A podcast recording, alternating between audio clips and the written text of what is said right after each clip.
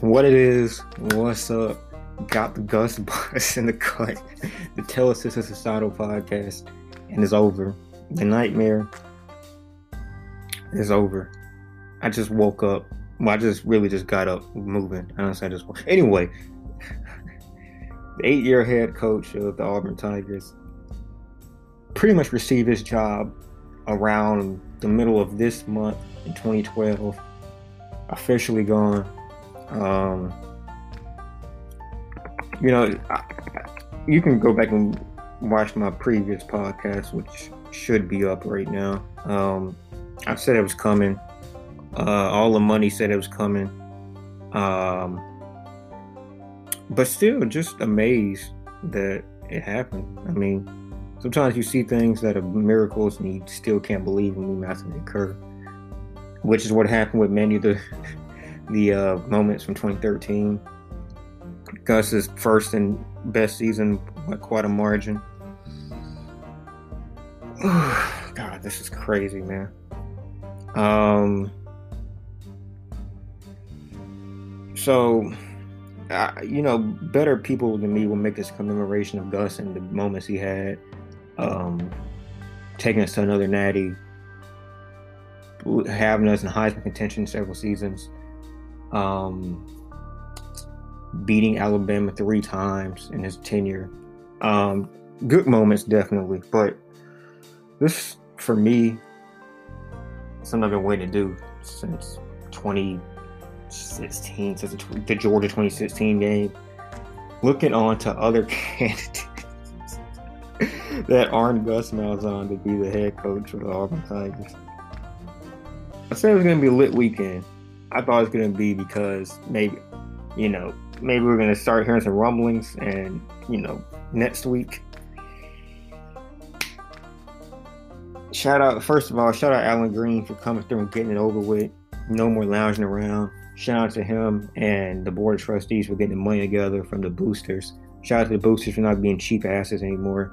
Um, shout out to I believe it's Bobby Lowder who f from the jump and um, allowed us to be here. Him and um, Steven Leath. Shout out to both of them for tormenting Auburn for uh, two, three more additional years. Um. Oh my god, dude, this is crazy. So right now where we're at on this um candidates. Big money's going to Hugh Freeze and Cristobal. Just off rip, I'm telling you that right now. The top two, Cristobal and Hugh Freeze. Um, past that, I'm hearing a lot of Luke Fickell and Napier. Um, you can kind of go on Twitter and see these two, but the, the big money is Cristobal and Hugh Freeze right now. Um, Hugh, Hugh, I mean, offensively, it makes sense. Ability to build a program, it makes sense. Uh, success in the SEC, it makes sense. I just, I don't, I don't know. Do you need an offensive guy? Yes, you do. I think we're seeing right now that around the SEC, honestly, the defenses kind of come and go, and having an elite one kind of isn't a necessity to become an elite team. You obviously like it, yeah, but I mean, let Auburn be an example. They went to a natty with a defense that routinely gave up 25 plus points against good teams, but they still score like 40 a game against those teams. You don't need necessarily an elite defense but you do need a pretty elite offense at this point to get out the SEC. Um, Auburn's only year in contention after 2013 happened to be the offense most resembled 2013 in terms of its efficiency. It's not a coincidence. Uh, their second best year, I guess, would be 2016, 2019, probably 2016. 2016, I, I, I think it was probably a close year to the playoff playoff race Although you could argue in 2019 that they beat Georgia, two losses, um, you know, probably finish around top six ish, maybe top five ish. Uh, you can kind of contend that maybe that was their closest spot, but either way, 2019, just an ungodly defense that, that just, just clamped up anything other than Alabama and Minnesota. I mean that that comes in, you don't have those very often unless you're Georgia. But then again, Georgia also offensive issues. So I see why you pick Hugh Freeze. makes sense to me. Um, it wouldn't be the worst thing. Like on paper, it would be one of Auburn's most tenured and successful hires in terms of both program building and skill. Um, in like at least since like pre Tuberville. I mean, I don't know who would be like even Dye. Maybe I think he he he'd be one of the first proven head coaches that Auburn has taken. And I also think I think some of that also the Cristobal. Um, I like Cristobal as a hire. Um, I think he's um, he to me he just he just makes sense. Like he's just he wants to be in the South. There's already rumors that he likes Auburn, and Auburn has kind of gotten you know in his ear a little bit even before today.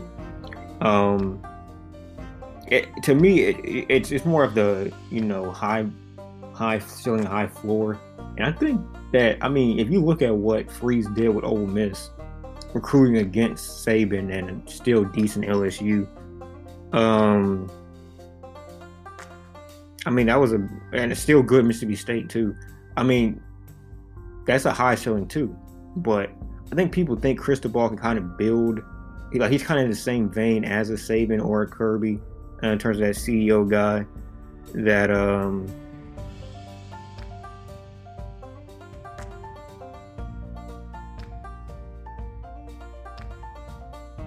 someone, it's Chris Murphy from Connecticut, dude says a nonprofit university that receives millions in taxpayer funding is voluntarily paying one person 21 million to do nothing. But it's college football, so this is news, not a scandal. What an idiot. That is the implication that all of that's coming from our university.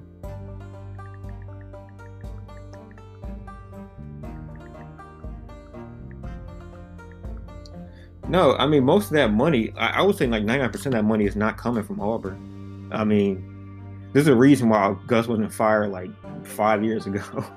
I mean, the money that is coming to him to get his buyout is not coming from us. it, he would never be fired if it, was, if it was to Auburn. Um, someone said, "Yes, I'm back." It's a, a Auburn forum I'm on. Someone said, yes, I'm back from the basketball form. I quit Auburn football for about 10 hours. Yeah, um, that was an awful game, dude.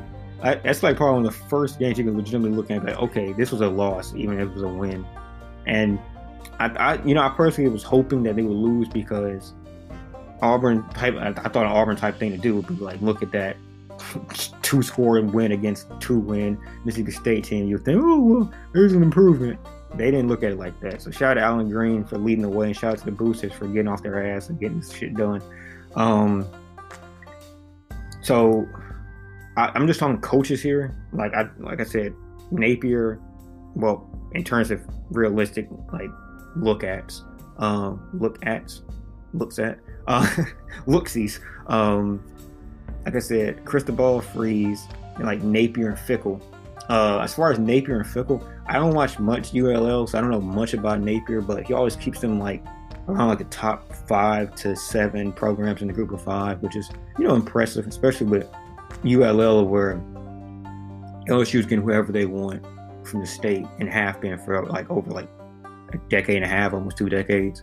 Um, and then Tulane, who's also pretty, I would say, at least in terms of resources, higher on the totem pole in ULL. So for ULL to be a better program than Tulane, I think, you know, pretty pretty good by Napier. Um, and then the other one's Fickell, who had Cincinnati in a perfect world, pretty much as a playoff contender. Unfortunately, the uh, the old committee loves slurping off uh, the same retread names such as A&M and Ohio State play like four teams. Um, but Cincinnati is, in my opinion, a playoff contender and is easily the most um, surgical of the group of five teams, and is even, in my opinion, more dominant than UCF was in their national championship winning year. Um, I mean, they've just come doing smack. I don't know if they've had the same level of competition. They played a first ranked team, I believe. They played yeah, this is their first their first ranked team will be the 19th of December. So I believe next week, championship week. So they can beat up on Tulsa quite a bit. Definitely should improve their argument. With Florida uh, literally throwing away their uh, playoff hopes and A and M being awful, um, that win should get them at least a number six. Uh, if Clemson were to lose, that would put them number five. Past five, I don't see how they would get. I don't, I don't see how they'd reach the playoff committee. Let me just say that they, the playoff committee seems to, to want USC in even over uh, Cincinnati. So that would be unfortunate based on based on what I'm seeing. Um, but again, to put uh, like a to pretty much be on the cusp of the first um, group of five playoff uh, participant, that that's impressive. So I wouldn't be necessarily like Fickell to me is like still, in my opinion, more proven than Gus in terms of program building. However, I don't know if the skill aspect that I was mentioning is right where you know where that's at. Um, if you also look at it, he has the top group of five recruiting class. Uh, well, he had it in 2020. He's looking like it again in 2021. Um, and 2022 might be their best class yet. They're number eight. They're number eight in 2022. Golly. All right. Um, All right, Fickell might be a really good hire. Okay, so Fickell would be my my my number three. I don't want Napier, but if I could get Cristobal, Freeze, or Fickell, I'll take that. Uh, as far as how this shakes out, as far as recruiting, just briefly goes before I end this episode. Um, recruiting, if you get Cristobal or Fickell, I would think would improve quite a bit. Uh, Hugh, I'm not sure. I mean, Hugh, I don't think like they brought in good recruiting classes at Ole Miss, I think he usually kept just a good recruiting staff. I don't necessarily think it was his MO as to be like an ace recruiter, but I mean, Gus wasn't an ace recruiter either. So it's not like you need an ace recruiter to have a good recruiting class. Um, but yeah, I think Cristobal Fickell would save it, give it like at least top.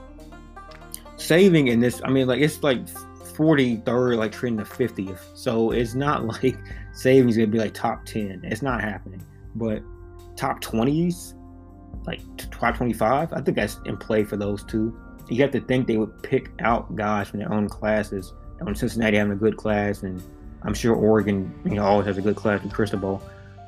It's possible. I mean, it's possible. Top 25 is possible. Um, I see a ton of excitement on Twitter or the forums. You know, my own GroupMe. I attend Auburn, by the way. Um, so this is definitely a move that need to be made to save this program. And with this program being the clear laggard in terms of success for the past two, three years, really the past seven, when you consider actual, you know, things one that matter, um, not just an SEC championship and a couple of Iron Bowls. Um, this was a move that need to be made. And uh, War Eagle, man, I'm happy. Uh, like, share, subscribe. You know, Apple Music. You know, drop some comments. Everybody, this is a good day to celebrate, bro. This is probably one of the better days of 2020, and hopefully, with you know vaccines coming out, um, new administration, you know, not to get political or anything like that, but hopefully, with things starting to look up, maybe recruits can start coming back on um, on campus in in droves. Maybe we can start figuring out how to get guys back in stadiums and, and you know arenas um, in 2021, and I, I, think things are looking up. I think this this type of moves just has you like thinking everything looks good.